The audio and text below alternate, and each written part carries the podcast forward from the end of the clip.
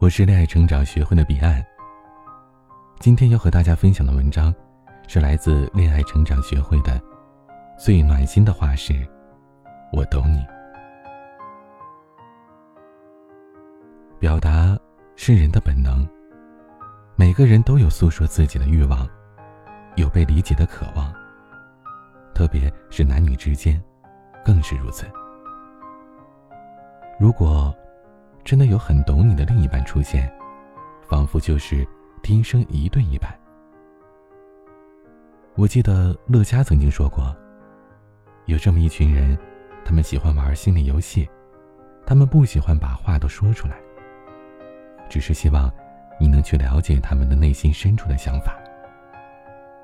就好像点菜的时候，他说随便，不代表他没有主见，只是希望你选的菜。就是他想要的。如果你一直没有说中，才不会提出，但是会沉默累积，最后统一爆发。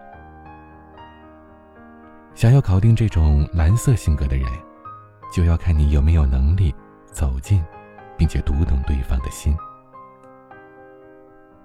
读懂对方，这涉及到咨询当中的专业术语——共情。共情，顾名思义，就是你站在对方的角度，倾听和观察这个世界，并且从对方的话语里去发现部分事实。这是一门有效拉近关系的社交技能。之所以共情可以有读懂的功效，是因为共情可以快速的获取他人的信任，因而可以在别人的连接当中，让对方自我暴露。人和人的安全感程度不一样。如果一个人对他人的安全感过低，他透露出来的自我暴露就很少。他会让自己独立安全，但是跟别人的连接就不会很深入。如果一个人对他人的安全感过高，他就会很容易相信别人，无意之间做出很多自我暴露，就容易让他敞开心扉。实际上，想要营造出对方觉得你懂他的环境，主要在于让他相信，他的自我暴露是被支持的，你对他的敞开心扉持肯定态度，这样他就愿意进一步跟你连接了。一个好的沟通者，只做了一件事，让人说话。为什么很多职场上的客户一上门就板着脸，拒绝回答所有问题？但他生活当中很活泼呢，这其实不是性格的原因，而是人家在其他场合下安全感过低，担心被伤害、被洗脑。那我们应该如何去运用自我暴露理论呢？我刚好身边就有一个例子。前段时间学员小梅来找我，她说：“老师，我跟我男朋友已经双方家长见过面，差不多明年过年就结婚了。”但是我发现，我们两个人的共同话题不是很多，每天晚上都是他看他的手机，我看我的电视剧，我跟他说话，他也不怎么理我，也不主动聊天。但我发现他跟其他的朋友、同事话题还是很多的。就拿最近来说吧，他不愿意跟我说他上班和去驾校练车的事儿，白天上班的事儿都不愿意说，但是他跟朋友聊起来津津有味的。这是怎么回事啊？我怎么做才能让他喜欢和我聊天呢？喜欢跟我分享他遇到的事情呢？一看到小梅的求助问题，我立马就联想到是聊天当中的自我暴露出了问题。根据自我暴露的等级，我们一般由浅到深分为三个层次：打招呼聊事情，聊观点，聊感受，聊过去。随着自我暴露的提升，层级越高，意味着对方的纽带信任度也随之提升。首先是最低的，打招呼聊事情，这是最表层的交流方式，也是最安全的社交聊天方式，就是单纯的打招呼和陈述事实。这种感觉就像是在相互交换信息，互通有无，在事实层面的交流。让我们感觉到只是在聊事情，并没有聊自己，几乎不涉及到自我暴露。有时候可能打招呼是开始，也是终止。就例如“早上好”“你好 ”“hello” 之类的。稍微亲昵一点呢，可能会加上称呼，而聊的基本都是时事热点、专业信息、无关的第三人、公司的背景等等。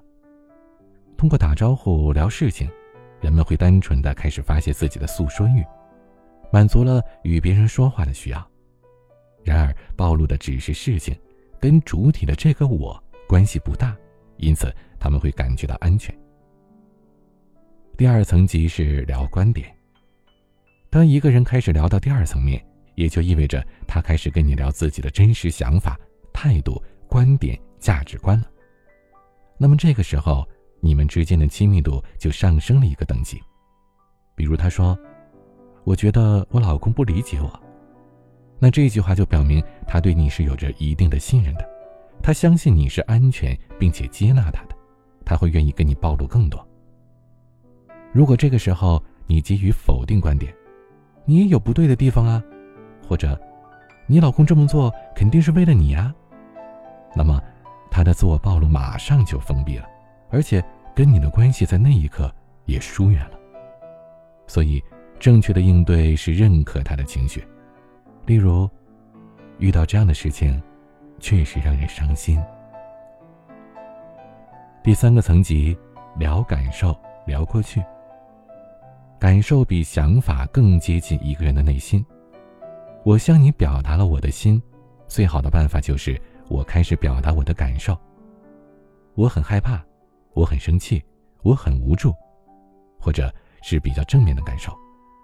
一个女孩子向你描述自己男朋友的体贴入微，一脸幸福。